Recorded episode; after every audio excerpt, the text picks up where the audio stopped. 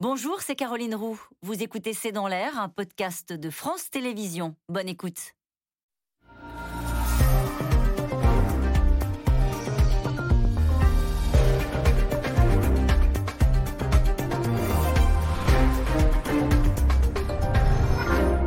Bonsoir à toutes et à tous. Les talibans ont-ils changé ? Jean-Yves Le Drian, le ministre des Affaires étrangères, affirme que ce n'est pas la même génération qui est au pouvoir à Kaboul et dit espérer un gouvernement inclusif. Alors qu'en est-il exactement ?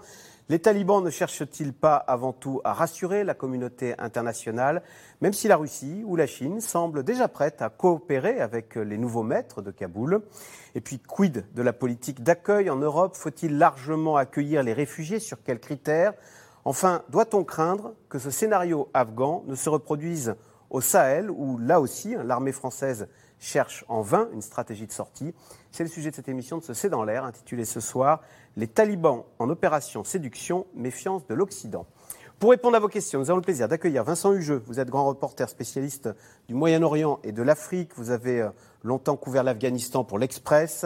Vous avez collaboré au documentaire « Massoud, l'héritage de Nicolas Jallot » qui sera diffusé le neuf septembre sur Histoire T V. Puis enfin, je cite votre livre « Tyran d'Afrique », c'est aux éditions Perrin.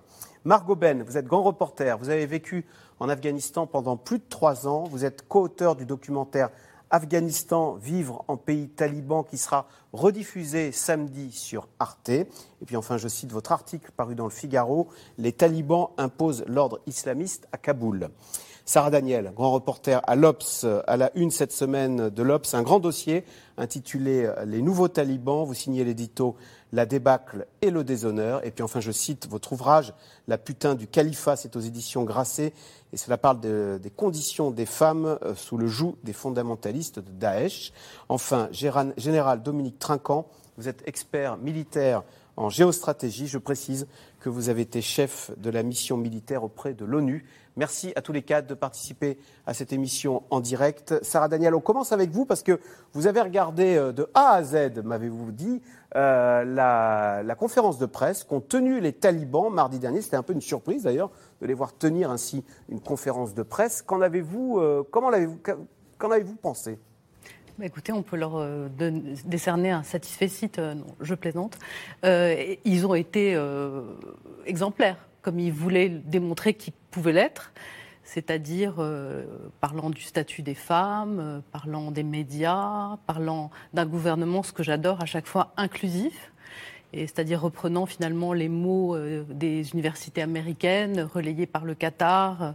On sent qu'ils ont été euh, bien briefés sur ce que maintenant attendent les Occidentaux d'eux, et sur ce qu'il faut euh, obtenir, euh, ce qu'il faut, ce qu'il faut déclarer pour pouvoir obtenir euh, l'argent dont ils vont avoir besoin pour euh, continuer euh, leur opération. On a vu une interview sur la télé afghane où un taliban était interrogé par une journaliste femme, et ces talibans disent les femmes pourront travailler alors dans le respect de la loi islamique. Je ne sais pas très voilà. bien ce que ça veut dire. Alors, c'était la, la, la deuxième partie de ma réponse, c'est qu'à chaque fois, tout ça est replacé dans le cadre de la, de la République islamique et dans le cadre de la charia. Et euh, notamment, il y a un gros passage sur la presse euh, où les journalistes, il, il est dit que les journalistes pourront travailler, que les femmes, en, en effet, auront un rôle et un... une place dans ces médias, mais qu'il faudra toujours respecter euh, la République islamique, respecter, donc pour un journaliste, respecter la République islamique, si je prends que le, l'exemple des journalistes, et surtout que c'est dans, donc dans ce cadre.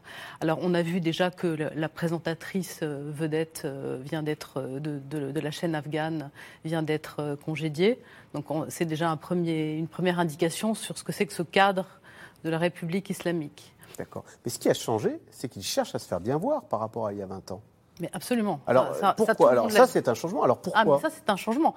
Et euh, bah, parce que ils, ils, je pense qu'ils sont passés par le Qatar. Très franchement, c'est, c'est ce que disent les, un certain nombre de spécialistes. Ils ont pris euh, les leçons des frères musulmans. Ils ont vu tous les avantages que que, que... Le Qatar qui exerce le soft power, c'est-à-dire se faire oui. aimer aux yeux du monde. Exactement. Et qui a, qui a une manière de discuter. Et, et surtout, on, on voit, ils ont, je ne sais pas s'ils ont reçu des des leçons d'Al Jazeera ou des, mais en tout cas, ils ont bien vu aussi tous les avantages que tiraient les frères musulmans, les frères musulmans de ce sorte de cheval de troïsme et, euh, qui, qui peut être dans certaines de nos institutions, et de voir qu'en fait, c'est beaucoup plus, c'est, on en tire beaucoup plus d'avantages et c'est beaucoup plus productif que finalement de, de, de s'opposer brutalement et, ouais. et un peu... Bon, après, ce, il faut évidemment être très prudent là-dessus parce que... On verra sur les actes, hein, dit oui, la diplomatie. Ce qui se passe à Kaboul n'est évidemment pas ce qui se passe dans le, le reste du pays. Vincent Hugeux, quand le ministre des Affaires étrangères Jean-Yves Le Drian dit euh, « ça n'est pas la, la même génération »,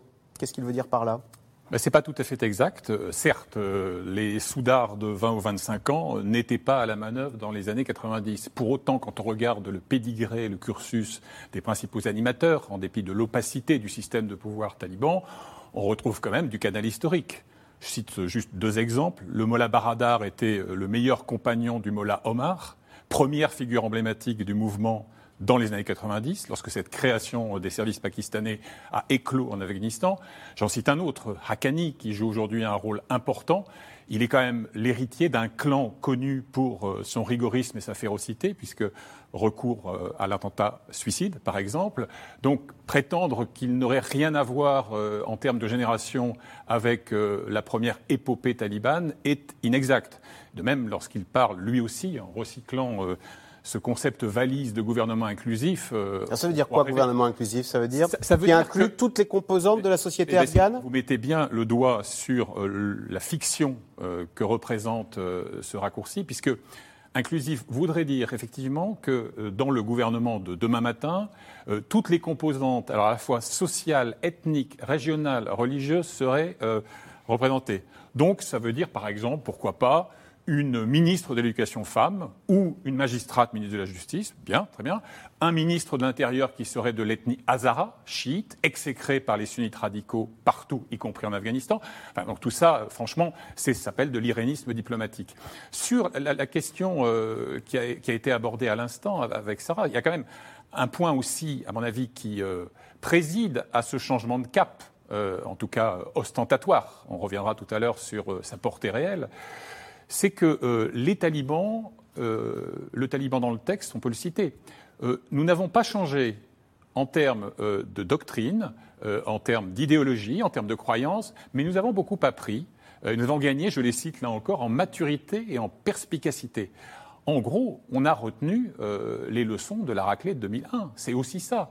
Pourquoi ? Euh, cette parenthèse talibane quatre-vingt-seize deux mille un euh, trouve sa fin à ce moment-là. Certes parce qu'il y a une résistance à l'intérieur, et là aussi on l'évoquera sans doute tout à l'heure, mais c'est surtout parce que les talibans ont obstinément refusé de livrer aux États-Unis au lendemain euh, des attentats traumatisants ô combien du onze septembre, un certain Oussama Ben Laden, euh, le gourou de la secte. Donc à partir de là, ils se sont aperçus qu'ils en avaient payé le prix. Et ils ne sont pas prêts à recommencer. D'où les gages de bonne conduite qu'ils prétendent donner à l'extérieur et à l'intérieur. Euh, Margaux Benn, vous qui avez vécu trois ans, euh, plus de trois ans en Afghanistan, euh, ça veut dire quoi ? Ça veut dire on va bien se comporter vis-à-vis de l'extérieur pour qu'on nous, pardonnez-moi l'expression, qu'on nous foute la paix à l'intérieur et on va pouvoir faire notre petit... notre petite émirat, euh, émirat islamique d'Afghanistan, puisque c'est le nouveau nom du pays ? Bah, quelque part, oui. En fait, euh, ce qu'on entend aujourd'hui, le discours taliban d'aujourd'hui, euh, ça n'a absolument rien de nouveau. On les entend déjà depuis très longtemps. Le discours de Zabiullah Mujahid, de, la, de, la, de l'équipe de communication des talibans, euh, ça fait déjà euh, deux, trois, quatre ans euh, qu'elle est rodée euh, face aux, aux Occidentaux, face aux États-Unis, euh, avec lesquels ils ont négocié et finalement obtenu un accord qui allait très fortement en leur faveur, face même au gouvernement afghan avec lesquels ils étaient censés négocier. Et puis maintenant, ils font mine de s'adresser au peuple afghan. Mais réellement, ils ne s'adressent pas au peuple afghan, qui ne se fait pas vraiment d'illusions sur qui sont les talibans, puisqu'ils vivaient avec il y a euh, encore euh, vingt ans. Euh, mais c'est surtout un discours euh, voilà, qui a visé à rassurer euh, la communauté internationale. Et encore une fois, comme, comme ça l'a été dit, euh, ils ne veulent pas retomber dans les erreurs, les écueils passés. Ils ne veulent pas être mis sur, au banc de la, de la société, comme ils l'ont été. Ils savent qu'ils ont besoin d'une certaine mesure euh, de l'argent des Occidentaux, de la reconnaissance internationale. Parce que le, se pose en... les Occidentaux donnent de l'argent en aide au développement à l'Afghanistan et évidemment cet argent va être coupé, là, dès lors que c'est les talibans qui sont maîtres de Kaboul. Voilà, alors on ne sait pas du tout. Pour l'instant, c'est coupé. Pour l'instant, euh, voilà, les, les, le, on parle de milliards, la Banque mondiale, et cetera, euh, a, a, a gelé euh, donc les aides, et cetera, le temps qu'on sache un petit peu ce qui se passe, quel gouvernement va être mis en place, puisqu'on ne sait pas, finalement, qui, quel gouvernement mmh. va être mis en place, selon quelles règles, selon quelle constitution, euh, et cetera. Euh, mais ce qui, est, ce qui est vrai, c'est que les talibans euh, ont une communication rodée. Euh, on a vu, euh, juste pour, pour rebondir sur la, la conférence de de presse, par exemple, de mardi. C'est, oui, euh, ils avaient déjà fait une apparition télévisée, télévisée euh, par le biais de, d'une équipe d'Al Jazeera euh, un peu avant, euh, dès qu'ils sont entrés dans le palais présidentiel. Il me semble que c'était lundi. Euh, ils ont fait entrer, fait entrer une équipe d'Al Jazeera euh, qui les a filmés en train de s'installer euh, avec quelques combattants armés, euh, voilà, et puis euh, siégés sur le fauteuil présidentiel. Ils ont pas, parlé face caméra, euh, voilà, euh, avec un air euh, très euh, triomphant euh, et à la fois... Euh, Bah, ils faisaient comme si tout était normal. Ils se sont adressés aux Afghans déjà. Mais ils accueillent bien volontiers eh bien, aujourd'hui la presse étrangère, contrairement à ce qu'ils faisaient dans les années quatre-vingt-dix. Aujourd'hui, euh, leur discours, c'est la presse étrangère euh, est la bienvenue en Afghanistan, on ne leur fera pas de mal. Ils disent publiquement euh, qu'ils ne feront pas de mal à, à tous ceux qui ont pu travailler avec des étrangers ou pour le précédent gouvernement. En revanche, ce qu'on voit... Aujourd'hui, sur le terrain, ce sont déjà des exactions qui ont commencé dans les provinces, qui ont été relevées. Euh, voilà, euh, enfin, il y a toute une multitude d'exactions qui sont, qui sont commises. Il y a une révolte points. qui a été matée avec trois morts. Hein. Il y a une révolte des, qui a été matée, des manifestations qui ont été réprimées. Et puis tout simplement, euh, euh, rien qu'à titre d'exemple, euh, des, des talibans ont demandé dans plusieurs endroits aux anciens euh, donc militaires et policiers du, de l'ancien gouvernement de s'inscrire dans des registres. Et euh, un certain nombre de ces personnes ont disparu ou ont été exécutées. Et, et juste pour terminer, m- même à Kaboul, en ce moment, on voit du porte-à-porte avec des talibans qui demandent où se trouvent des gens qui ont pu travailler avec les Occidentaux, et cetera. On va chercher les collabos, entre guillemets. On va chercher les collabos, et cetera. Margaux Benn, juste, vous qui êtes grand reporter, je sais que je crois que vous souhaitez aller retourner en Afghanistan pour euh, exercer votre métier. Qu'est-ce qui vous en vous prévoyez de le faire ou qu'est-ce qui vous en ah empêche? Oui, oui, euh, je, je suis censée y être là, mais euh, les vols commerciaux, tous les vols commerciaux, commerciaux ont été annulés depuis euh, dimanche dernier. Donc là, euh, les Afghans euh, eux-mêmes, enfin pour moi c'est, c'est pas très grave. Hein, je suis ici en ouais, France, d'accord. Mais c'est surtout grave pour les Afghans qui souhaitent quitter l'Afghanistan. Il y a de très nombreux Afghans qui sont actuellement, euh, qui ont des visas valides, qui ont parfois même euh, des, des passeports étrangers mmh. et qui sont bloqués en Afghanistan, qui cherchent à se faire évacuer. Général Trinquand, toute autre question, pardonnez-moi, mais on aimerait avoir votre regard d'expert militaire sur ce qui s'est passé, sur cette débandade de l'armée régulière face à ces talibans qu'on avait peut-être sous-estimés, à commencer par Joe Biden, qui dit avoir été le premier surpris euh, de la débandade de l'armée régulière afghane. Eh bien, le premier point pour ce qui s'est passé dimanche et lundi, c'est-à-dire les images sur ouais. le tarmac, c'est une, une erreur d'appréciation colossale de la part des Américains. Euh, moi, j'étais en contact avec un officier qui est à Tampa et qui me disait qu'un jour avant, pas de problème, ils ont évacué le quatre juillet avec mille rotations d'avions toute l'armée américaine et les capitales provinciales vont tenir. Donc, erreur d'appréciation totale. Erreur des militaires, pas des politiques, parce qu'on a beaucoup dit les militaires avaient prévenu, mais les politiques n'ont pas, n'ont pas suivi les recommandations des militaires. L'information que j'ai, c'est que les militaires avaient la mauvaise information également. Ça, c'est le premier point. Le deuxième point, c'est que euh, cette, euh, cette prise par les... Kaboul n'a jamais été prise par les armes, en fait. Elle est toujours tombée. Ouais. Et donc, euh, sans combat, ça vous bah, choque ? Non, mais c'est l'Afghanistan. On négocie, on discute, et cetera, et on ne fait pas la guerre. Et alors, on sait faire la guerre, hein, on l'a bien vu en, en, en, euh, au moment de la, de la reprise en deux mille un. Donc, je pense que euh, les gens ont une mauvaise perception de ce qui se passait entre les talibans et les Afghans, premier point. Il y avait plus de porosité. Voilà. Et puis, sur le gouvernement afghan, j'ai, j'écoutais de façon effarée le directeur de la Banque euh, d'Afghanistan qui disait que le samedi, c'est-à-dire la veille de l'arrivée des Afghans, déjà tout le gouvernement était parti.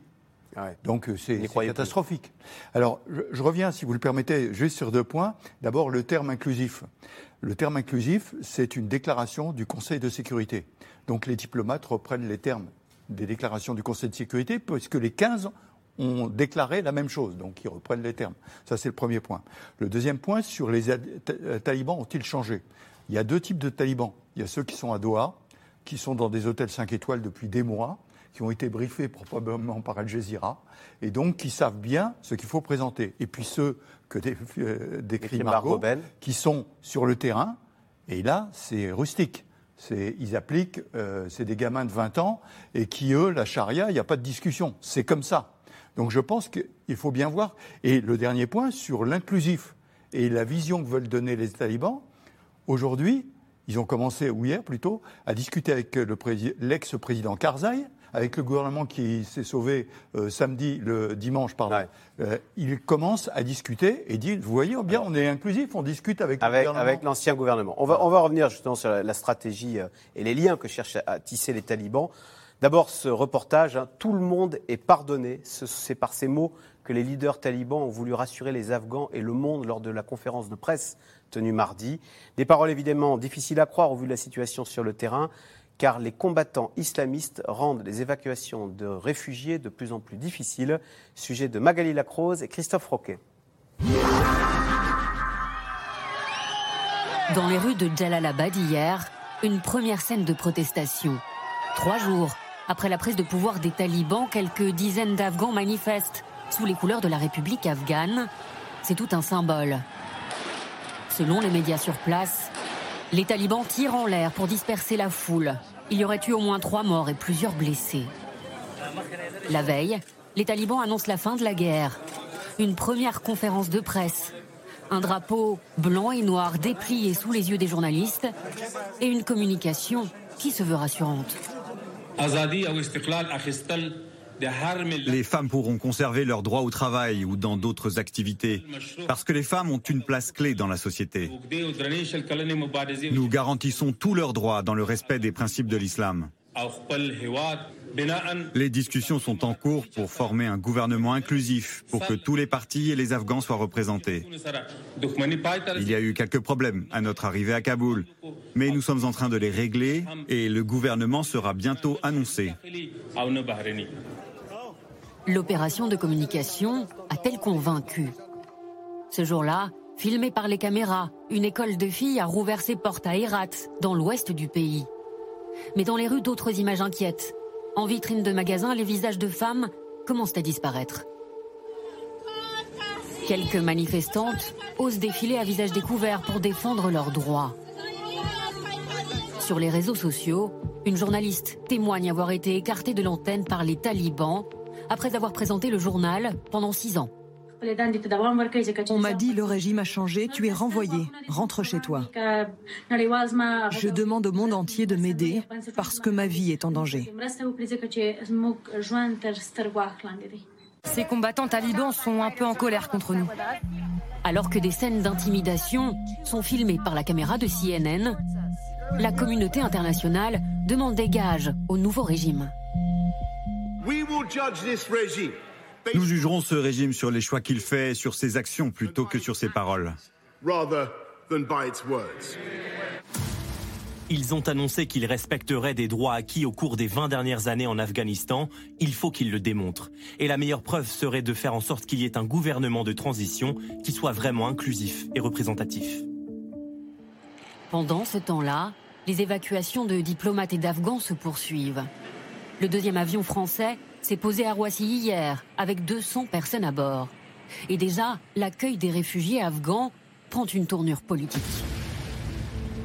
La France doit rapatrier nos compatriotes et ceux qui nous ont aidés, notamment les traducteurs. L'Europe, mais aussi la France, devront faire preuve d'une fermeté qui leur a souvent manqué pour éviter une vague migratoire déstabilisatrice. À gauche, et notamment chez les écologistes, certains élus se portent volontaires, comme dans la ville de Tours. C'est une façon de s'associer euh, aux luttes, aux luttes de ces personnes qui aujourd'hui sont en danger parce qu'elles se sont battues pour leur liberté. On pense notamment à ces femmes. On a vu des vidéos terrifiantes euh, ces dernières heures avec des femmes qui ont le courage, euh, malgré l'arrivée des talibans, de manifester euh, à l'extérieur pour défendre leur droit au travail, leur droit à l'éducation. Un troisième vol français devrait atterrir à Paris ce soir. Margaux Benn, que risquent ces femmes qu'on a vues manifester contre le régime taliban dans la rue, dans le reportage, ainsi que euh, cette journaliste qui euh, fait part de son limogeage sur les réseaux sociaux ? Alors, elles risquent leur vie, tout simplement. Euh, actuellement, il y a des femmes euh, qui ont déménagé de chez elles euh, parce qu'elles se savent menacées. Il y a des femmes qui se terrent, qui cherchent à, à quitter le pays par tous les moyens parce qu'elles savent parfaitement le fossé qui existe entre la communication talibane et euh, leurs réelles intentions. Donc, le, le menu de leurs réelles intentions, le, de, de, de, voilà, de, de la co- constitution des règles qui régiront euh, l'Afghanistan de demain euh, ne sont pas encore connues. Mais ce qu'on sait, c'est que les talibans sur place, sur le terrain, à Kaboul et ailleurs, euh, commencent déjà à harceler la population, à aller demander qui travaillait où, pour qui, et cetera. Et donc toutes ces femmes activistes, journalistes, et cetera, et puis même les hommes, se savent en très grand danger. Ils sont déjà traqués. Cela fait à peine quelques jours que, que les talibans sont entrés dans Kaboul, donc certes sans violence, certes avec une très belle opération de communication, euh, face aux grands médias, face aux étrangers, face aux plus grandes chaînes de télévision afghanes. En réalité, ce qui se passe sur le terrain, c'est déjà de la répression et ce sont déjà des exactions dans les provinces. Vincent Hugeux. En dix-neuf cent quatre-vingt-seize, lorsque les talibans première mouture conquièrent Kaboul, après avoir quand même campé aux portes de la capitale pendant deux ans, hein, deux ans à l'époque, dix jours cette fois-ci, euh, le fameux Mollah Omar, donc le fondateur, le premier guide de la mouvance talibane, dit, je le cite, « Nous ne croyons en aucune forme de vengeance ». Il proclame une amnistie. Parce que là, c'est rappelle... la phrase qu'ils ont dit, hein, « Nous ne cherchons pas à nous venger ». Il proclame une amnistie générale, ça nous rappelle quelque chose. Le surlendemain, l'ancien président Najibullah, le dernier en fait, chef d'État pro-soviétique qui était en résidence surveillée, est sorti de sa planque, euh, euh, exécuté et pendu à un pylône. Général Trinquand, que faut-il faire alors pour les Afghans ? Il faut fuir l'exil ou se battre sur place et rester, et comme ces femmes courageuses, essayer au risque de, de sa vie de sauver son pays ? Alors, je pense que pour les Afghans, et le sujet qu'on traite, c'est est-ce qu'on les accueille, est-ce qu'on les aide ? Voilà. Euh, ceux qui ont travaillé pour la France, pour d'autres pays, doivent évidemment être rapatriés. Ce sont des cibles prioritaires, ainsi que tous ceux qui, comme cette femme à visage découvert, qui euh, euh, ont un engagement qui les met comme des cibles. Ça, c'est le premier point. Ceux-là, il faut leur assurer leur protection. Petit en mot revanche, sur eux, d'ailleurs, Général ouais. Trinquand. Quand on est les, les, les militaires français qui ont opéré jusqu'en deux mille quatorze euh, en Afghanistan, donc, euh, ont eu le soutien de traducteurs, euh, de sûr. civils afghans qui euh, se passent aujourd'hui pour des collabos et qui sont menacés du fait d'avoir collaboré, collaboré avec l'armée française ? Tout à fait, tout à fait. Et ceux-là, il y en a huit cents qui sont déjà rentrés. huit cents, ce n'est pas huit cents traducteurs, c'est avec les familles. Hein. Et il y en a qui sont encore à euh, ramener en France, avec la difficulté qu'on a aujourd'hui d'amener des Afghans pour passer les checkpoints et arriver à l'aéroport. Hein. C'est ça la grosse difficulté. Mais ceux-là, à l'évidence, on doit les ramener. La dernière catégorie que je traite, c'est les Afghans. L'Afghanistan est extrêmement jeune.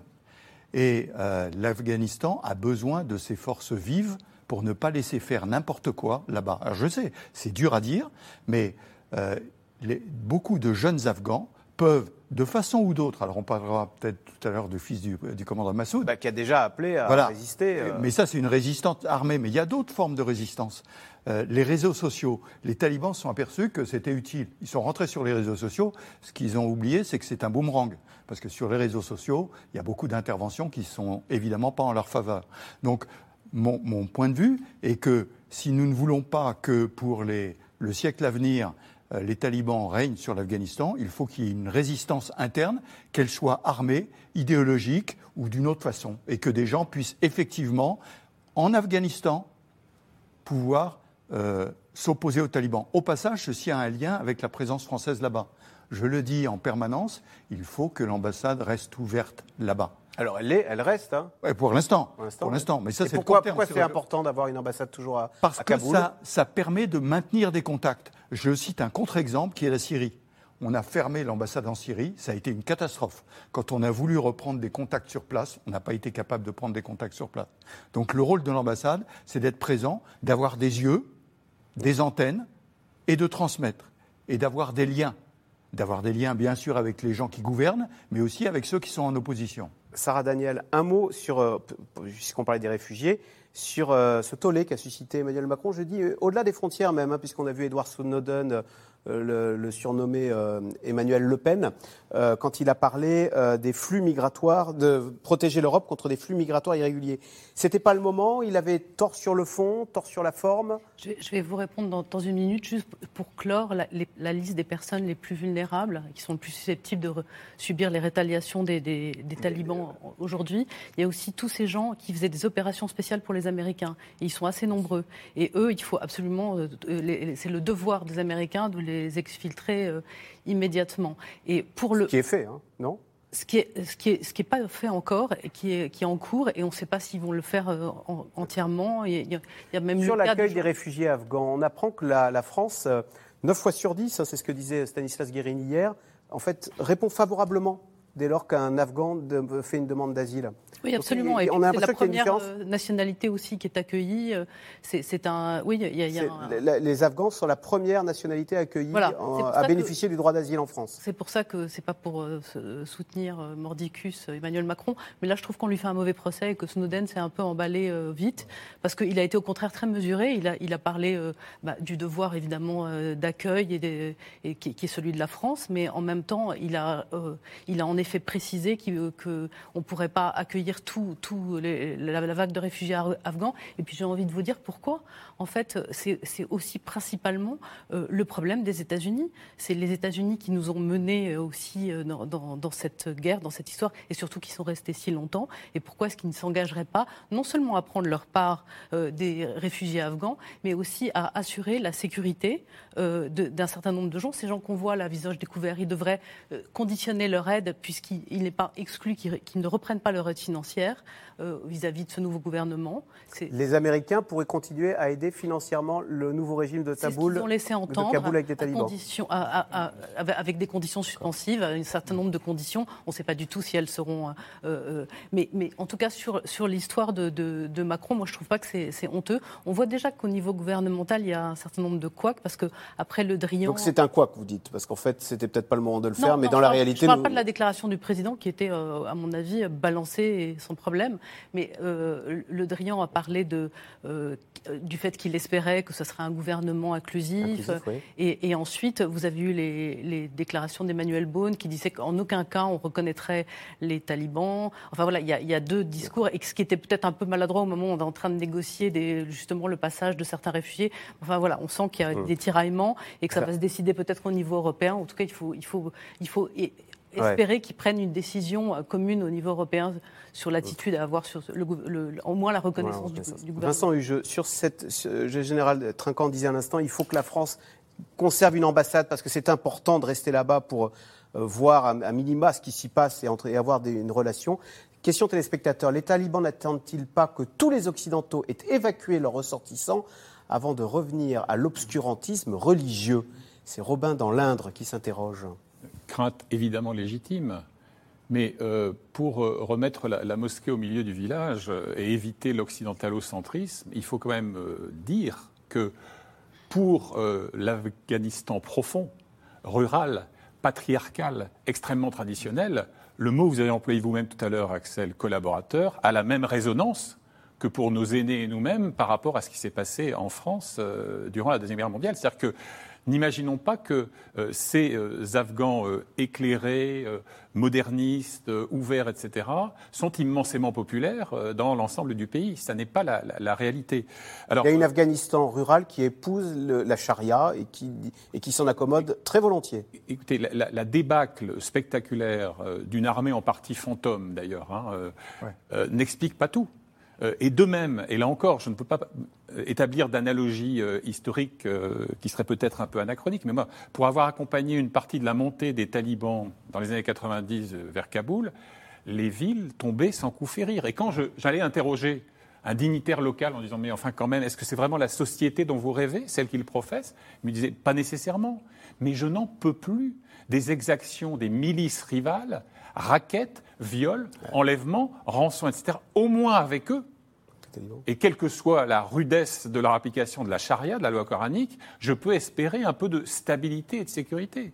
Donc voilà, méfions-nous, hein, encore une fois, de, de, d'une vision trop manichéenne euh, qui ferait bon marché des réalités sociologiques. Dernier point, on, est, on évoque euh, à nouveau un certain général McChrystal, qui était l'un des premiers animateurs de l'opération de deux mille un, qui a été entendu par une commission euh, affaires étrangères au Sénat américain dix ans plus tard, deux mille onze. Qu'est-ce qu'il dit ? Il dit « Ce dont je suis sûr, c'est l'effroyable ignorance de la complexité de la société afghane qui était la nôtre. » Quand même. Ouais. Mar- Margaux Benn, un mot, euh, quand on dit on va juger les, les talibans sur les actes, quand ils disent nous allons arrêter de produire de l'opium, puisque je rappelle que le, le, l'Afghanistan est le premier producteur mondial hein, de, euh, de pavots, euh, est-ce qu'on peut les croire ? Euh, non, je pense pas. Enfin, la, les talibans, pour l'instant, euh, bénéficient surtout des taxes. En fait, ils taxaient, euh, voilà, les trafiquants euh, d'opium. Ils leur permettaient de, de passer sur leur territoire, et cetera. Euh, il est tout à fait notable quand même que le premier grand centre urbain que les talibans ont pris lors de leur, leur offensive euh, est, est Zaranj, donc dans la province de Nimroz, euh, frontalière de, de l'Iran, qui est une plaque tournante du, de, de tout un tas de trafics, y compris euh, celui de la drogue. Euh, donc, les talibans s'intéressent de très très près euh, à la drogue. La, la seule chose qu'ils ne veulent pas, c'est que euh, leur population euh, la on prenne. Consomme. En revanche, en revanche le, le commerce les intéresse énormément. Il faut pourtant euh, euh, tempérer un peu et dire que le, l'opium n'est pas euh, leur seule source de revenus du tout. Euh, les talibans euh, ont d'autres euh, sources de revenus. Ils savent qu'ils pourront imposer des taxes. Ils le faisaient déjà dans les territoires qu'ils contrôlaient, à raison de dix pour cent euh, des, des revenus euh, des, des agriculteurs, et cetera. Euh, donc, euh, et ils ont d'autres, d'autres sources de financement également. Donc, On, on peut se focaliser sur la drogue et c'est vrai que, que les talibans en tireront profit et qu'ils, qu'ils d'ailleurs qu'ils, qu'ils, euh, qu'ils ont bien pris soin de, de contrôler les, les postes frontières euh, et, les, et les, postes, les, les points commerciaux avec les, les pays limitrophes euh, ouais. de l'Afghanistan. Donc tout ça les intéresse. Et vous diriez la même chose sur la burqa, le droit des femmes, la burqa qui ne serait plus obligatoire mais... Le Alors, voile simplement toléré euh, ce qui est intéressant, c'est que là, ben, comme ça a été dit, les talibans ont à cœur de, euh, voilà, de, de se montrer quelque part sous, sous un jour euh, beaucoup plus moderniste, euh, avec une communica- communication très lissée. Ils savent que les caméras du monde entier sont, sont braquées sur eux. Ils, ils, ils savent tout ça. Donc peut-être qu'on ne verra pas euh, tout de suite euh, voilà, des, toutes les femmes porter la burqa, en particulier dans les grands centres urbains à Kaboul, et cetera. Euh, peut-être que ce ne sera pas aussi drastique que ça. En revanche, on voit déjà que malgré leur opération de communication, euh, malgré leur volonté de se montrer sous un meilleur jour, on voit déjà euh, des, des, des limitations des libertés des femmes. Il y a des femmes qui se sont fait refuser l'accès à l'aéroport de Kaboul au motif euh, que, qu'elles étaient seules et qu'une femme ne peut pas voyager seule parce que c'est immoral. Il y a cette euh, journaliste de la télévision afghane qui s'est déjà fait renvoyer euh, alors que euh, les, les grands chefs talibans euh, voilà, parlaient de, de, de gouvernement inclusif et d'inclusion des, des femmes dans... Voilà, Dans, dans, dans, dans différentes sphères professionnelles. Donc, qu'est-ce qui lui arrive à cette femme qu'on voit à l'écran là, c'est, c'est cette journaliste qui a été renvoyée. Vous bah craignez qu'elle ne croupisse. Elle se terre chez une, elle, elle, oui, oui, chez elle. Comme beaucoup de femmes. Elle, elle se... Et elle craint qu'on frappe à sa porte. Oui, oui, bien sûr. Elle, elle, elle se terre chez elle. Si, si je peux continuer d'un mot, euh, sur, sur la drogue, il y, y a même... Euh, moi, j'étais allée à Jalalabad et il y, y a des mollahs, en fait, qui ont, qui ont fait des, des fatwas qui disent que s'il est évidemment interdit d'en consommer pour les musulmans, c'est presque un devoir de, de l'exporter. Ça peut être un, un devoir de guerre, de l'exporter non. pour contaminer la, la, la, la jeunesse occidentale. Enfin, ça a été, pour, ça a voilà. été le cas au Vietnam, ah ouais. hein, je le rappelle. Oui, donc... C'est, voilà. donc on, cas, peut, on peut, on peut imaginer, en fait, que là, ce qui a changé... C'est, c'est ce qu'on appelle la taqiya, c'est-à-dire la dissimulation. Les talibans ont appris en dissimulation. Donc ça, sera, ça, va, ça a toujours été des trafics secrets, mais ça va peut-être devenir un peu plus secret. Et puis aussi, par exemple, si on parle de, de la burqa, eh ben, la burqa sera euh, portée en province, mais elle sera peut-être moins portée euh, dans les officines euh, gouvernementales euh, à Kaboul, mais elles auront des, ro- des robes noires avec un petit voile. Ça va devenir un peu, euh, euh, enfin beaucoup moins avancé qu'aujourd'hui, mais peut-être comme l'Iran euh, aspire à le devenir maintenant. Voilà, d'où aussi la proximité entre les deux régimes. Sur la duplicité par rapport, pardon, sur la, rapidement sur la duplicité par rapport à, à, à l'opium, au pavot en l'occurrence, euh, n'oublions pas qu'il y a aussi une dimension sociale. Car c'est très joli d'aller dire aux paysans de la province du Helmand, par exemple, qu'il faut faire du safran demain matin ou du thé à la place du, du pavot. Ça paye moins que le pavot. Évidemment. Bien sûr. Donc, dans un pays pro... qui est en famine et en sécheresse. Il y avait un programme des Nations Unies qui voulait payer les, les paysans pour faire de, de, d'opium. Ils disent, si vous voulez qu'on arrête le pavot, il faut nous financer Exactement. pour aider les Exactement. agriculteurs. Les Américains ont englouti plus de huit milliards de dollars. Là. Alors, si les diplomates des pays occidentaux s'empressent de quitter Kaboul, certaines nations donnent des gages aux nouveaux maîtres de l'Afghanistan. Les voisins chinois et russes, d'ailleurs, ont déjà annoncé vouloir collaborer avec la nouvelle administration. Et la Turquie, pourtant membre de l'OTAN, la Turquie semble tendre la main aux talibans. Elle, se, elle craint notamment, la Turquie, l'afflux de réfugiés vers son territoire. Sujet de Mélanie Nunes et Ilana Azinko.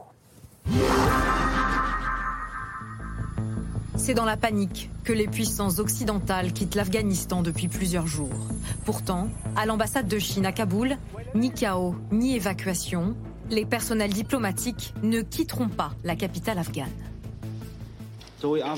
En tant que voisin amical et ami sincère de l'Afghanistan, la Chine a toujours poursuivi une politique d'amitié vis-à-vis de tout le peuple afghan.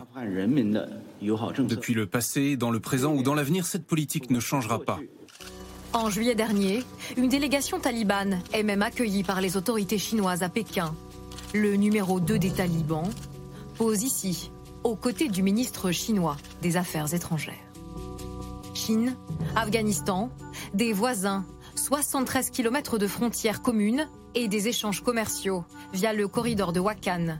Depuis plusieurs années, Pékin investit en Afghanistan, notamment dans son sous-sol, riche en minerais et terres rares, estimé à près de mille milliards de dollars, comme cette mine de cuivre au sud-est de Kaboul.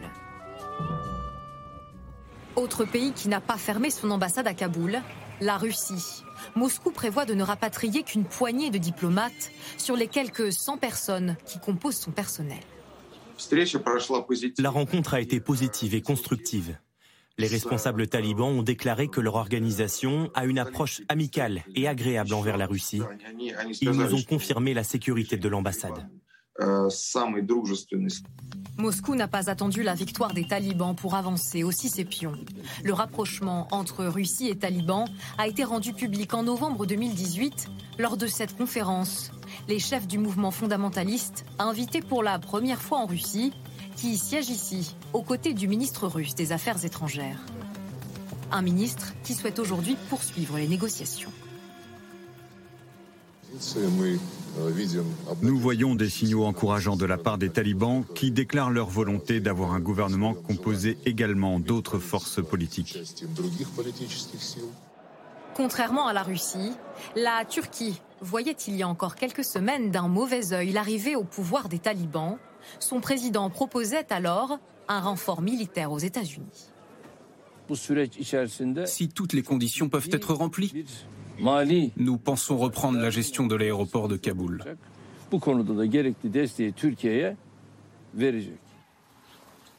C'est désormais aux talibans qu'il tend la main. Ankara souhaite un dialogue ouvert avec Kaboul, notamment pour empêcher l'arrivée de migrants afghans qui fuient aujourd'hui vers la Turquie. La construction d'un mur à sa frontière pourrait ne pas suffire. La Turquie est confrontée à la nouvelle vague de réfugiés afghans qui transitent par l'Iran. Nous devons faire tous les efforts pour apporter la stabilité dans la région, en particulier en Afghanistan. Autre route de l'exil pour ces Afghans, le Pakistan, où se pressent des civils en fuite, mais aussi ces anciens détenus de la prison de Bagram, au nord de Kaboul, libérés par les talibans ces derniers jours. Ils nous ont sortis de nos cellules. Je suis très heureux de retrouver mes proches. J'ai l'impression d'avoir une nouvelle vie. Le Pakistan, un voisin accusé d'avoir longtemps été la base arrière logistique des talibans afghans, comme un symbole, drapeaux talibans et pakistanais flottent désormais côte à côte. Alors, question téléspectateurs, quel est l'intérêt pour la Chine et la Russie d'entretenir de bonnes relations avec les talibans, Vincent Hugeux ? Sa majesté business, euh, mais aussi le souci d'éviter la capacité de nuisance des talibans euh, que l'on connaît parfaitement à Pékin comme à Moscou.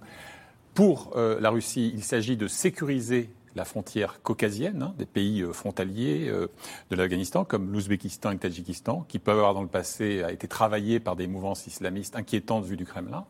Et chez les Chinois, euh, un, euh, indépendamment euh, du dogme du relativisme culturel qui explique tout, qui est l'autre nom du, du cynisme géopolitique, eh bien, il y a aussi... C'est-à-dire, on se moque éperdument des droits de la femme, et cetera. Et de l'homme et de l'enfant et de tout ce que vous voudrez. Mais euh, il s'agit aussi de veiller euh, à euh, un brandon qui pourrait éventuellement s'embraser. C'est qu'il y a toujours eu des liens très fraternels entre les talibans afghans et les Ouïghours. Voilà. C'est-à-dire que cette minorité musulmane persécutée, notamment en province du Xinjiang. Par Pékin. Alors certes, il n'y a que soixante-seize kilomètres de frontières communes entre les deux pays. Mais ça peut faire base arrière. Absolument. L'enjeu à la fois alors commercial, ça a été fort bien expliqué dans le sujet, mais également géopolitique et de sécurité aux frontières est cardinal. Euh, Sarah Daniel, la Turquie, on voit bien que Erdogan semblait, ça ne l'arrange pas forcément, il craint l'afflux ben, de migrants. Et... Si vous voulez, autant pour la Chine et pour la Russie, c'était des enjeux en effet principalement sécuritaires et économiques. Pour la Turquie, il y a en effet un enjeu sur l'immigration et diplomatique. C'est-à-dire que sur l'immigration, il est en train de, la Turquie est en train de construire un immense mur, oui. Vous avez dû voir les images. Oui, oui. Euh, On a fait des reportages. Ouais. Et la, la Turquie, qui a déjà trois millions et demi d'émigrés syriens, ne peut plus accepter... Enfin, et digérer économiquement euh, d'autres, euh, d'autres migrations. Et donc, voilà, elle est, euh, elle est un peu plus... Elle va devoir collaborer. Et est-ce que le, l'Occident, dans sa foulée, ne va pas-t-elle devoir la suivre ? euh, Est-ce qu'ils ne vont pas demander à un moment à ce gouvernement taliban de faire rétention aussi sur ses, sur ses ressortissants, on, on, on ne sait pas. Donc ça a changé un peu ça. Et aussi, elle doit se, elle doit avoir un, se, se, se racheter aux yeux des États-Unis, parce qu'elle a commis beaucoup ah ouais. de... Et, et donc là, c'est une manière aussi de négocier. Par exemple, elle veut négocier, le, de faire la, la, un peu la police à l'aéroport de Kaboul. Est-ce que c'est une manière voilà, de jouer un rôle d'intercesseur entre les États-Unis et ce nouveau gouvernement ? Sans doute, on peut imaginer ça. Puis Erdogan n'est plus le calife du monde musulman. Il y a mieux que lui maintenant. Il y a les talibans. Qu'on fait chuter, euh, qu'on fait chuter le, le, le grand Satan américain. Oui, enfin, il y, y, y a les Iraniens surtout. Ouais. C'est, et c'est, y a aussi un enjeu là-dedans de, de course entre ces deux. Et juste, si vous me permettez un mot pour les Russes, euh, les Russes, euh, en fait, ont, ont compris, euh, enfin, ont analysé le fait qu'ils euh, préfèrent les talibans à Daesh pour euh, contrôler leur Caucase. Ils ont, ils ont extrêmement peur de l'embrasement euh, de Daesh. Les talibans sont les, sont les alliés d'Al-Qaïda, mais les ennemis de Daesh. Ouais. Et ils pensent que c'est un moindre mal et qu'il vaut mieux passer un accord avec eux, justement, pour sécuriser leurs frontières. Oui, Général Trinquand. Juste deux points sur la Turquie. Le double jeu de la Turquie est extraordinaire. Je rappelle que la Turquie fait partie de l'OTAN. Sa mission était déjà le contrôle de l'aéroport de, oui. de Kaboul. A-t-on vu des Turcs lors de ce qui vient de se passer ? Rien. Pas un Turc. Et ils étaient en train de négocier, bien sûr, l'augmentation du contingent. C'est vraiment l'allié non fiable au sein de l'OTAN. Totalement. Ils étaient en train de négocier l'augmentation du contingent pour recevoir des subsides de la part des Américains. On ne les voit pas au moment de la protection, c'est les Américains qui prennent en charge. Et il faut bien voir que quand même, euh, euh, religieusement, ils sont proches du Qatar, ils sont proches des frères musulmans. Ouais. Et donc, euh, évidemment, la, l'arrivée d'un califat en Afghanistan, c'est quand même pas mal pour eux, avec bien sûr le problème qui est un problème intérieur pour M. Erdogan, de l'arrivée de réfugiés. Je rappelle qu'ils ont déjà beaucoup de réfugiés syriens. Juste, juste un point sur les, sur les Russes. Euh, extraordinaire le pragmatisme russe, parce que je rappelle que les Russes ont été chassés d'Afghanistan, en particulier par les talibans armés par les Américains. Et aujourd'hui, pas de problème, on s'embrasse sur la bouche et on va travailler ensemble. Sarah, euh, Margaux Benn, un mot sur ce que disait Sarah Daniel à l'instant. On disait finalement les Russes, ils préfèrent avoir euh, des talibans plutôt que Daesh. Et Sarah Daniel précisait, parce que les talibans détestent Daesh. Est-ce que ça, c'est pas le, le bon côté de cette opération ? C'est qu'ils vont faire le boulot pour nous, là, pour nous les Occidentaux. Ils vont combattre Daesh, les talibans. Euh, alors oui et non, dans le sens où oui, ils vont combattre Daesh, mais Daesh était déjà euh, extrêmement euh, diminué depuis quelque temps. Ils avaient subi de, de, subi de très très lourds revers euh, à cause de, de frappes américaines et d'offensives enfin, conjointes avec, euh, avec euh, l'offensive, des offensives de l'armée afghane. Donc Daesh est déjà très diminué et retranché dans certaines poches en Afghanistan. Donc c'est sûr qu'on peut s'attendre à ce que les talibans euh, voilà, euh, soient, enfin, veuillent vaincre Daesh le plus vite possible. Euh, en En revanche, pour Al-Qaïda, euh, il est possible qu'il joue euh, un jeu un peu plus euh, double, dans le sens où euh, le fait de donner cette garantie de sécuriser, ou en tout cas de, d'assurer que le pays ne redeviendra pas euh, un une base arrière, voilà, un sanctuaire pour le, le terrorisme mondial, c'est quelque part une carte euh, qu'il ouais. possède euh, afin de, de discuter, de négocier avec l'Occident. Donc mais, on mais peut s'attendre... Savez, ouais. C'est incroyable le, ce que vous venez de dire, excusez-moi, ça, ça me... Mais, mais c'est, c'est, c'est vraiment étonnant, c'est comme si Al-Qaïda, maintenant, on, on, on, se, on avait l'impression... que que c'était quelque chose de tellement mieux que Daesh. C'est fou, quoi. On peut parier que les talibans en feront un argument. On a beaucoup parlé de Daesh récemment, qui, euh, ouais. qui en Irak et en, et en, en Syrie a fait euh, de son califat, et donc ça a été assez effrayant. Non, un mais... mot, un mot sur Joseph Borrell, sur l'Europe. On va revenir sur la diplomatie européenne. Euh, Joseph Borrell, le chef de la diplomatie européenne, Vincent Hugeux, qui dit « Les talibans ont gagné la guerre, donc nous devons parler avec eux euh, ». Est-ce qu'il a du poids ? Est-ce que l'Union européenne a du poids, ou est-ce qu'elle parle dans le vide ? Je dis ça parce que j'étais très frappé l'autre jour, Emmanuel Macron, euh, il a parlé d'une initiative commune avec la Grande-Bretagne. On a l'impression que c'est le, finalement, on se rend compte que l'Europe est une coquille vide et qu'on retrouve nos alliés anglais dès lors, ou britanniques dès lors qu'il faut faire un peu de géopolitique mondiale. Le jour où euh, la diplomatie européenne aura euh, un poids redoutable euh, sur la map monde, on fera dix-sept émissions spéciales. Bon. Donc euh, Joseph Borrell, principe de réel politique, euh, voilà, il faut parler. Dans son allocution, Emmanuel Macron parle effectivement d'une initiative avec les Britanniques sur le registre du terrorisme, avec l'Allemagne d'Angela Merkel sur le registre des réfugiés, réfugiés, et cetera. Mais euh, son objectif, à entendre ses conseillers à l'Élysée, c'est précisément de travailler en faveur de l'harmonisation, de la naissance, l'émergence d'une position européenne. Mais déjà au, au sein même de, de l'Occident, on sent des dissensions. La posture du Canada, par rapport par exemple au traitement et à l'accueil des Afghans, n'est pas la posture de la France. Et juste, je, je, je rembobine un tout petit peu le film, parce qu'il y a un pays qu'on a juste cité, mais je crois que c'est important de le mentionner dans l'environnement géopolitique, c'est l'Iran. Euh, L'Iran chiite, n'oublions pas que dans les années quatre-vingt-dix, il y a huit membres du consulat euh, d'Iran euh, à Mazar-e-Sharif, de mémoire, qui sont assassinés par les talibans lorsqu'ils conquièrent le pouvoir. Téhéran est à deux doigts de déclarer la guerre et d'envoyer ses troupes sur le sol afghan. Et là, Euh, depuis maintenant des mois, voire des années, eh bien, les Iraniens chiites ménagent infiniment les talibans sunnites radicaux parce qu'eux aussi ont un problème de réfugiés. Ils ont entre deux millions et deux millions et demi d'Afghans chez eux. Et donc, ils souhaitent, là aussi, amoindrir la capacité de nuisance géopolitique des, des talibans. Alors, avec le désengagement militaire de la force Barkhane annoncé en juin dernier par Emmanuel Macron, mais aussi avec l'instabilité politique grandissante au Sahel, les groupes djihadistes entrevoient l'opportunité de conquérir de nouveaux territoires dans cette zone. Alors question, le scénario afghan peut-il se reproduire au Mali, au Niger ou au Burkina Faso ? Élément de réponse avec Ambrine Bida et Christophe Roquet. Voici l'homme le plus recherché du Sahel. Iyad Ag Ghaly, l'ennemi numéro un de la France dans la région. Insaisissable, le chef d'Al-Qaïda au Sahel est sorti de son silence de plus de deux ans la semaine dernière. Il se réjouit de la prise de pouvoir des talibans en Afghanistan. Je félicite notre émirat islamique d'Afghanistan. C'est le résultat de deux décennies de patience. La fin de l'opération Barkhane constitue un grand espoir pour poursuivre la lutte. Notre heure est venue. Le rêve d'un califat islamique au Sahel pour ce groupe terroriste à l'origine de l'enlèvement du journaliste français Olivier Dubois. Depuis plusieurs semaines, les attaques dans cette vaste zone se multiplient. En quinze jours à peine, des dizaines de civils et de militaires tués. Des attentats au Burkina Faso, au Niger, au Mali. Le Mali, pays miné par l'instabilité politique. Avec deux coups d'État en à peine neuf mois, les Maliens ont vu arriver au pouvoir le colonel Assimi Goïta.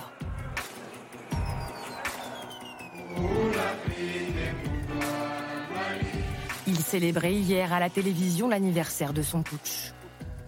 dix-huit août deux mille vingt, dix-huit août deux mille vingt et un, il y a de cela un an, jour pour jour. Notre peuple prenait son destin en main, tournait une page de son histoire pour commencer à rédiger un nouveau chapitre. Ce nouveau leader a laissé entendre qu'il pourrait négocier avec les terroristes. Cette situation a convaincu Emmanuel Macron d'amorcer le retrait des troupes françaises au Mali. Juin dernier, il annonce une refonte drastique de l'opération Barkhane. Le temps est venu. La poursuite de, de notre engagement au Sahel ne se fera pas à cadre constant. Nous ne pouvons pas sécuriser des zones qui retombent dans l'anomie parce que des États décident de ne pas prendre leurs responsabilités. C'est impossible. Ou alors c'est un travail sans fin. Le chef de l'État signe la fin de Barkhane après huit ans de collaboration. janvier deux mille treize, c'est le début de l'opération Serval au Mali, devenue Barkhane dans tout le Sahel en août deux mille quatorze. cinq mille cent soldats sont déployés au Mali, en Mauritanie, au Burkina Faso, au Niger et au Tchad pour stopper l'avancée des groupes djihadistes. Une mission plus que complexe, de l'aveu même de l'ancien chef d'état-major des armées.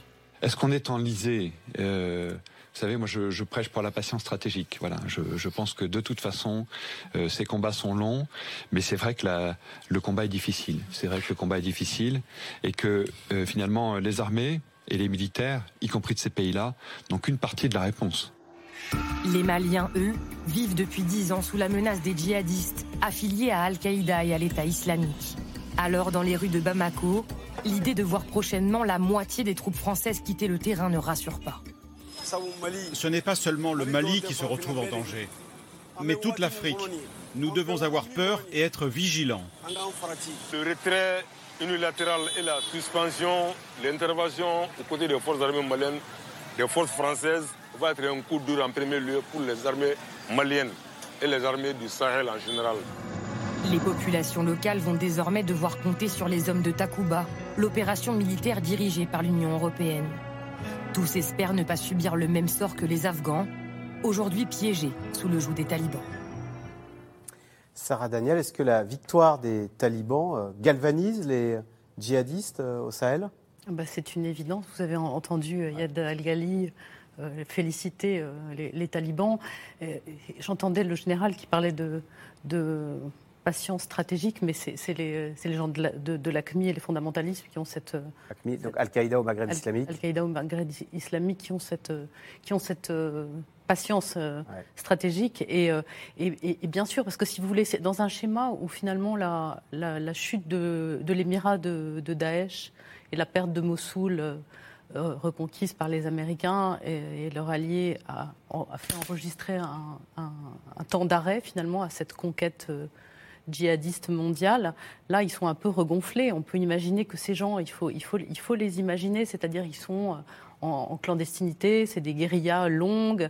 Et ben, finalement, ça donne une légitimité à ce temps long, parce que dans vingt ans, comme les talibans, peut-être qu'ils pourront conquérir ben, le, le, les gouvernements de pays. Déjà, au Burkina Faso, on a vu ce terrible attentat, il y a des, il y a des poches entières, il y a des villes entières qui sont sous le joug des islamistes, au Mali. Au... Et en effet, oui, ça donne, ça donne c'est, c'est, une, c'est une contagion. Et le, et le Le, le, l'espoir est, le, est, est, est très important dans ces, pour, pour ces le moral pour ces des troupes. Là. Le moral des troupes, absolument. Voilà. Euh, Général Trinquand, question téléspectateur. Que se passera-t-il au Mali une fois que l'opération Barkhane aura pris fin ? Elle prend fin fin deux mille vingt et un, euh, Emmanuel Macron. Début deux mille vingt-deux, et euh, la France reste. Alors, non pas militairement. Ah, si. Mais si, bien sûr. L'opération Barkhane, c'est cinq mille cent. L'opération future, dont je n'ai pas le nom, qui débutera, euh, débutera en janvier, ce sont deux mille cinq cents. Donc on divise par deux les effectifs. Ça, c'est le premier point. Donc la France ne part pas. Euh, juste pour rebondir, oui, les djihadistes sont galvanisés par cette victoire, l'installation d'un califat en, en, en Afghanistan. En revanche, et on l'a bien vu par les interviews de quelques-uns, moi j'ai beaucoup de contacts en Afrique actuellement, les autres disent « attendez, c'est nous les prochains ». Donc il euh, ne faut pas nous laisser tomber. Il ne faut pas nous laisser tomber. Le malien a peur... Non, attendez, quand on parle du Sahel, on parle du Mali, oui, qui est un sûr. cas à part. Il y a le Niger, il y a le Tchad et le Burkina Faso. Et la zone des trois frontières, je rappelle que c'est Niger, où il y a eu beaucoup de morts ces temps derniers d'ailleurs, et, et le Mali.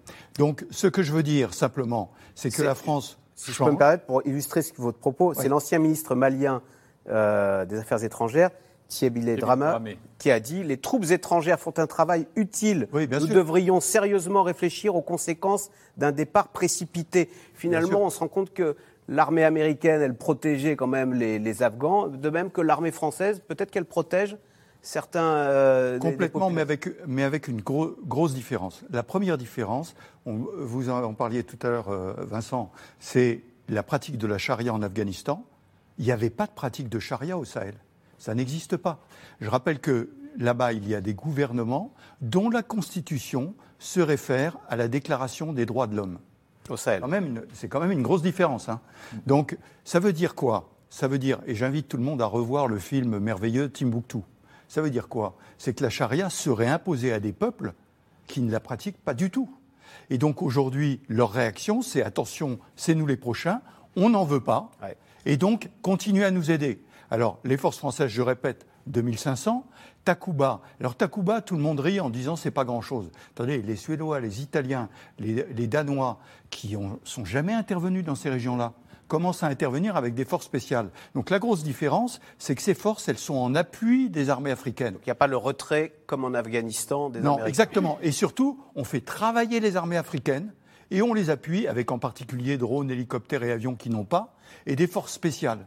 Et ce que je crois, c'est que l'influence Euh, européenne dans ce, dans ce processus euh, de ta, Takouba, et que les capitales maintenant sont informées quotidiennement de ce qui se passe au Sahel.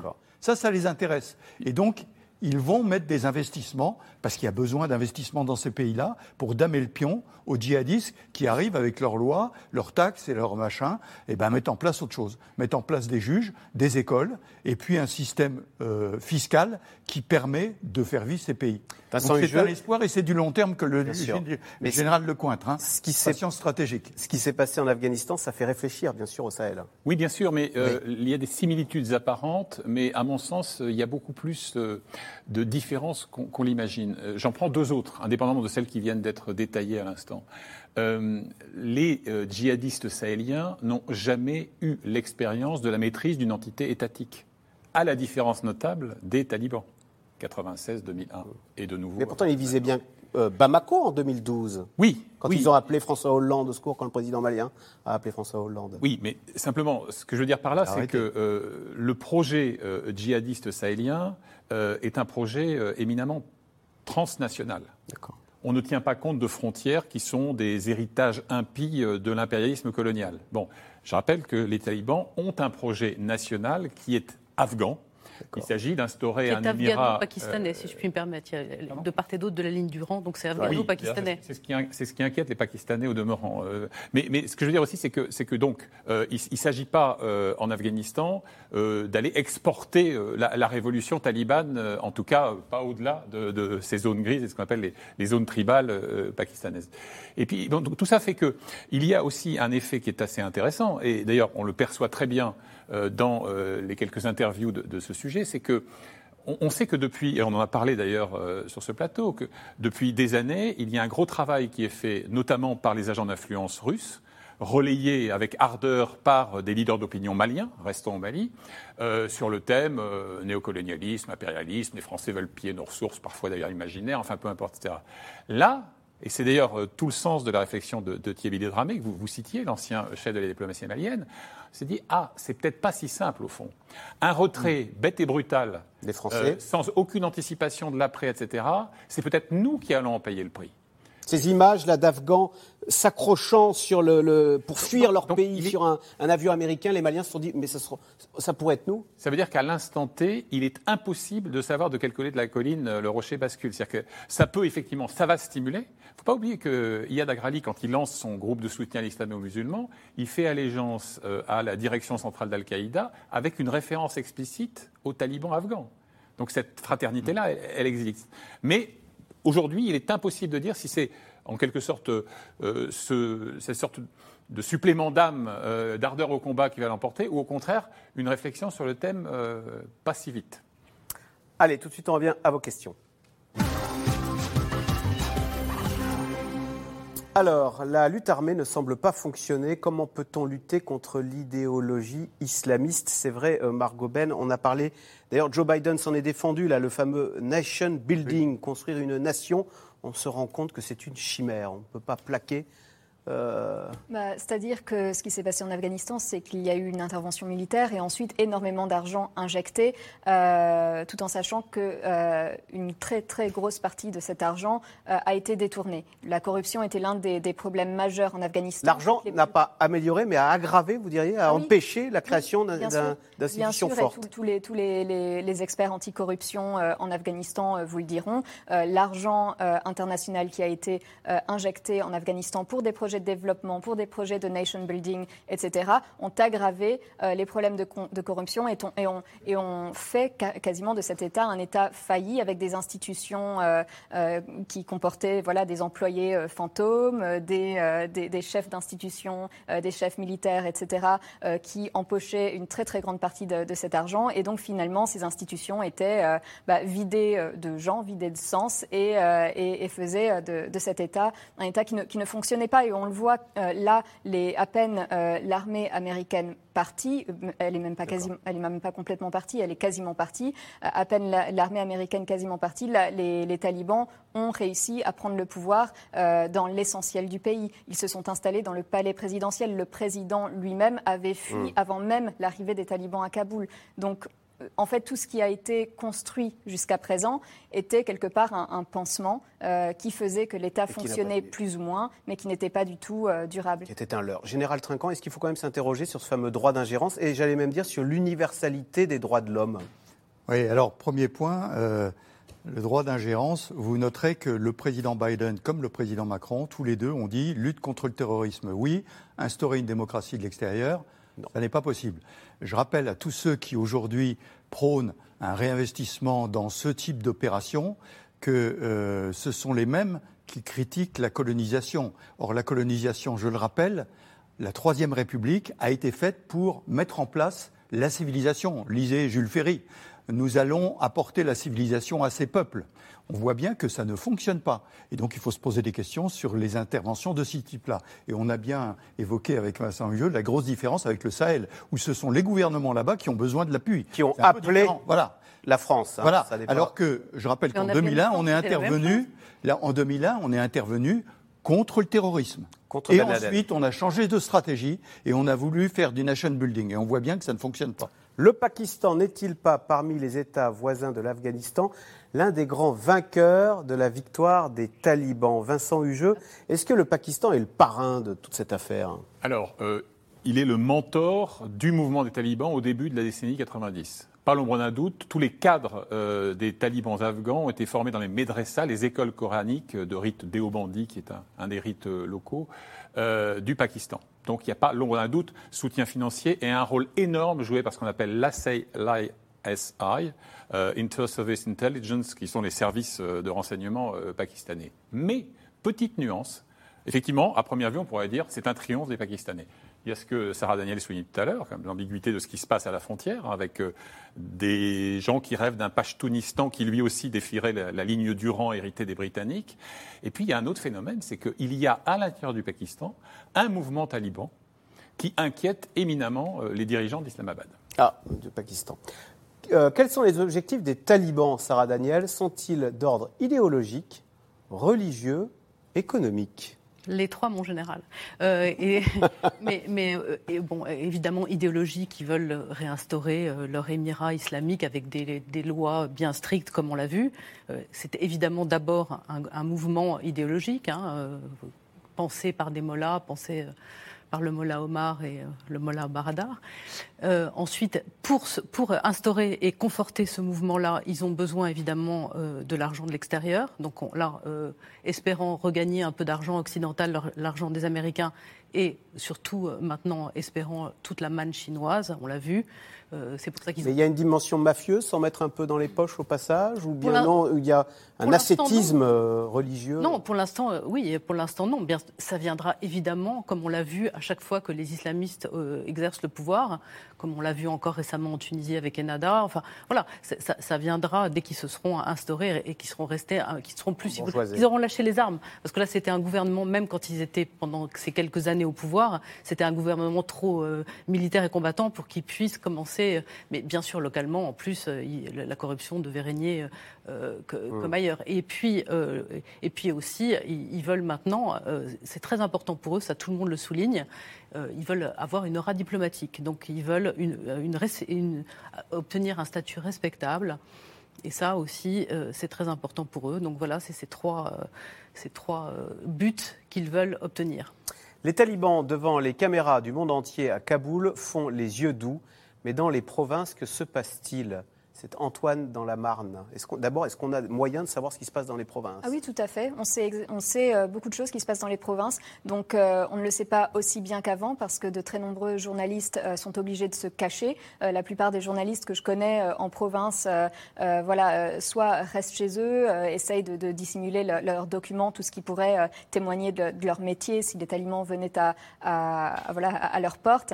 Euh, mais euh, ce qui est certain, c'est que certains journalistes tentent de travailler, même euh, en douce, et qu'il y a des euh, gens qui récoltent des informations euh, voilà, et qui peuvent les faire remonter à des organisations des droits de l'homme. Il y a par exemple Human Rights Watch euh, qui a signalé euh, tout dernièrement euh, de très nombreuses exactions, donc les registres que, que je mentionnais notamment, donc avec des membres des, des forces de sécurité qui étaient encouragés à, à mettre leur nom dans des registres pour des raisons de sécurité et d'organisation apparemment, et puis un certain nombre de ces gens ont disparu ou ont été ah ouais. exécutés. Il y a euh, de très nombreuses personnes qui se font euh, harceler, qui se, des, des gens que les talibans vont voir chez eux, il y a des gens qui disparaissent, il y a des gens qui, voilà, qui se sont fait tuer dans les provinces, et, et tout ça c'est des choses qu'on sait, Euh, qui remontent. Et il y a probablement encore plus de choses euh, voilà, qui, qui, qui se font euh, loin, loin des caméras. Et tout cela, encore une fois, euh, très peu de temps après euh, la victoire euh, des talibans, après la victoire militaire des talibans. Euh, dans un certain nombre, euh, il y a énormément de grandes villes en province qui n'étaient pas du tout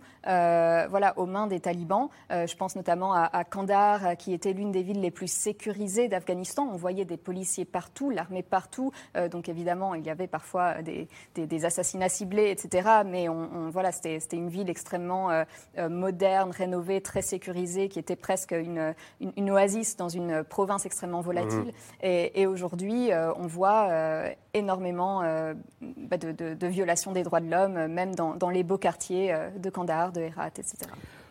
Alors, question, pourquoi donc les femmes sont-elles considérées comme des ennemies par les talibans ? Et pas seulement. Alors, c'est Abdel, en Belgique, qui s'interroge. Je ne sais pas qui veut répondre. Ah. Moi, je, enfin, tu, tu peux répondre si tu veux, mais euh, commence. Alors, alors les bah, deux, on va écouter les deux. Alors, euh, Margot. Alors, dans, dans leur programme de communication, ils ne les considèrent pas du tout comme des ennemis. Au contraire, ils ne font que souligner qu'ils euh, sont en faveur des femmes, en faveur des droits des femmes. Et, et pourquoi on n'en voit pas dans ce gouvernement ? Et toutes les restrictions qu'ils imposent envers les femmes sont censées les protéger. C'est le discours, c'est les femmes euh, ont des libertés, euh, mais en vertu des textes, en vertu des textes religieux, elles n'ont que leur, leur, leur liberté s'arrête quelque part. Et elles s'arrêtent euh, pour les protéger. Par exemple, si elles ne peuvent pas voyager, c'est aussi... Euh, pour des mesures de sécurité, ou bien c'est pour protéger leur honneur. Ils ne peuvent pas euh, voilà, faire certaines choses sans, euh, sans être accompagnés euh, par un, un, un chaperon, un, un membre de leur famille masculin. Euh, et tout ça, c'est pour protéger leur honneur ou protéger leur sécurité. Donc les talibans, ouvertement, ils ne se disent pas du tout euh, les ennemis euh, des femmes. Ils, se, ils s'érigent au contraire, depuis le début, euh, comme les protecteurs du peuple afghan, y compris des femmes. Et c'est là tout la, la, la, le côté sournois euh, de leur discours. Je Daniel, dirais, en deux mots. Oui, en deux mots, je dirais que c'est, c'est un peu une obsession de la femme, c'est l'obsession des fondamentalistes. C'est-à-dire que le statut de la femme, à chaque fois, c'est quelque chose qui est érigé en, en repoussoir. En, c'est, et c'est fondamental dans, dans, dans les dérives sectaires que peut avoir cette religion. Une génération entière a connu son pays sans islamistes au pouvoir et a pu être scolarisée. Est-ce que ça changera quelque chose ? C'est Stéphane dans l'Aisne qui se pose la question. Il y a eu vingt ans quand même là, ouais. où les talibans oui, n'étaient pas au pouvoir. Attention à l'idéalisation et la mythification de cette période depuis deux mille un, c'est-à-dire la chute du premier régime taliban. Euh, L'Afghanistan n'était pas pour autant euh, la Suède ou la Suisse romande. Hein. Soyons clairs, encore une fois, la force de l'ordre patriarcal dans les provinces, et même dans une ville comme Kaboul, euh, tout le monde ne fonçait pas à l'université, tout le monde ne consommait pas des médias libres et indépendants, et cetera, et cetera. Donc euh, oui, il y a eu une fenêtre qui s'est entrouverte. Au fond, ce qu'il faudrait, c'est qu'on ne se dise pas dans quelques mois que le plus grand péché des Afghans et des Afghanes est d'avoir cru aux promesses de leurs amis occidentaux. Que sont devenus les militaires de l'armée afghane ? Alors, ils se sont euh, évaporés pour ne pas se battre, mais en fait, ils sont... il y a des deux côtés. Hein. Le, le fils du commandant Massoud disait qu'il y avait des ralliements, en particulier des forces spéciales qui s'étaient ralliées à, à son opposition. Et puis, il y en a d'autres eh bien, qui sont passés du côté des talibans. Euh, au passage, l'armée afghane, qu'est-ce que ça veut dire ? On annonçait trois cent mille hommes, on pense qu'il y en avait maximum quatre-vingt mille, hein, à peu près. Et un tiers de l'armement donné par les Américains s'était évaporé avant la chute de Kaboul, bien avant. C'était évaporé. Donc, si vous voulez, l'armée afghane, c'était un, c'était un, un objet euh, non identifié. Quel pays pourrait être assez fou pour retourner dans ce bourbier d'un mot ? Aucun. Aucun. Aucun. Euh, militairement, aucun. aucun. Surtout pas les Américains. Voilà, et ben c'est sur cette réponse, non-réponse, si réponse, que se termine cette émission. Rediffusion ce soir à vingt-deux heures quarante. Merci d'avoir participé à cette émission. On se retrouve demain pour un nouveau C'est dans l'air. Et puis j'en profite pour donner un petit coup de chapeau à Jean-François Verzel qui a participé à cette émission depuis le début, donc il y a vingt ans, et qui nous quitte ce soir. Bon vent Jean-François, et merci, tu as toujours été aussi pro que sympathique. Bonne journée et à demain.